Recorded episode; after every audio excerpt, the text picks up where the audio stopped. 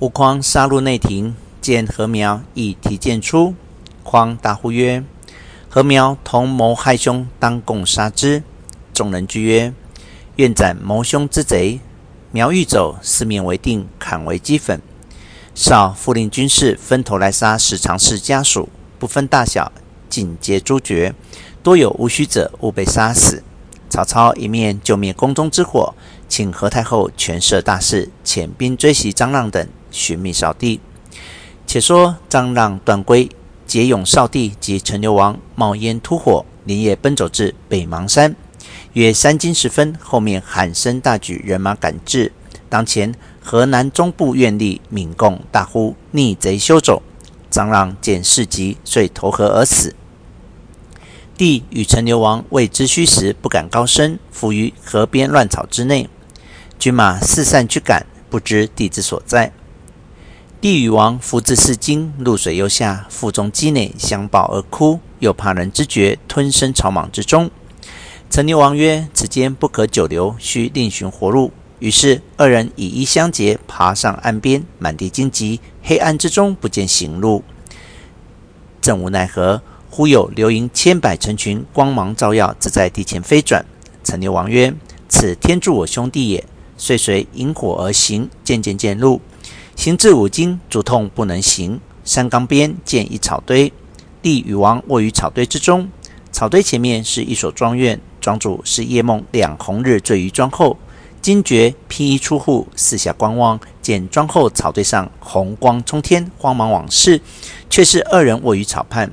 庄主问曰：“二少年谁家之子？”帝不敢应。陈留王指帝曰：“此是当今皇帝遭十常侍之乱，逃难至此。吾乃皇帝陈留王也。”庄主大惊，再拜曰：“臣先朝师徒崔烈之弟崔杙也。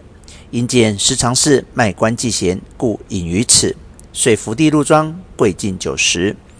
却说闵贡赶上段珪拿住，问天子何在？珪言已在半路相失，不知何往。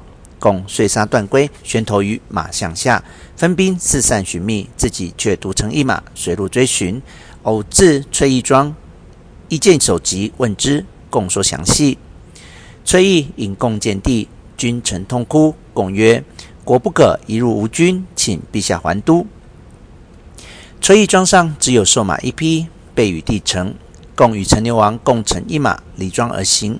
不到三里，司徒王允、太尉杨彪、左军校尉淳于琼、右军校尉赵蒙、后军校尉鲍信、中军校尉袁绍，一行人众数百人马，皆着车驾，君臣皆哭。先使人将段珪首级往京师号令，令换好马与帝及陈留王齐坐，促帝还京。先是洛阳小儿谣曰：“帝非帝，王非王，千乘万骑走北邙，自此果应其谦。”车驾行不到数里，忽见旌旗蔽日，尘土遮天，一支人马到来，百官失色，帝亦大惊。袁绍坐马出，问何人？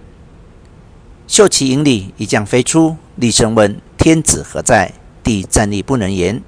陈留王勒马向前刺曰：来者何人？卓曰：“西凉刺史董卓也。”陈留王曰：“汝来保驾也？汝来劫驾也？”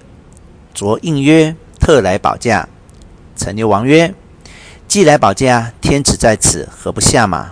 卓大惊，慌忙下马，拜于道左。陈留王以言抚慰董卓，自初至终，并无失语。卓暗其之，以怀费力之意。次日还宫，见何太后，俱各痛哭。检点宫中，不见了传国玉玺。董卓屯兵城外，每日带铁甲军马入城，横行街市，百姓惶惶不安。卓出入宫廷，略无忌惮。后军校尉鲍信来见袁绍，言董卓必有异心，可速除之。绍曰：“朝廷心定，未可轻动。”鲍信见王允一言其事，允曰：“且容商议。”信自引本部军兵投泰山去了。董卓召诱何进兄弟部下之兵，尽归掌握。四位拟如曰：“吾欲废帝，立陈留王，何如？”李儒曰：“今朝廷无主，不就此时行事，迟则有变矣。来日于温明园中召集百官，予以废立。有不从者斩之，则权威之行正在今日。卓喜。次日大排宴会，遍请公卿。公卿皆惧董卓，谁敢不到？卓待百官到了，然后徐徐到辕门下马，待见入席。酒行数巡，卓叫停酒子乐，乃厉声曰：“吾有一言，众观静听。”众官侧耳。卓曰：“天子为万民之主。”吾威仪不可以奉宗庙社稷。今上懦弱，不若陈留王聪明好学，可成大位。吾欲废帝，立陈留王。诸大臣以为如何？诸官听罢，不敢出声。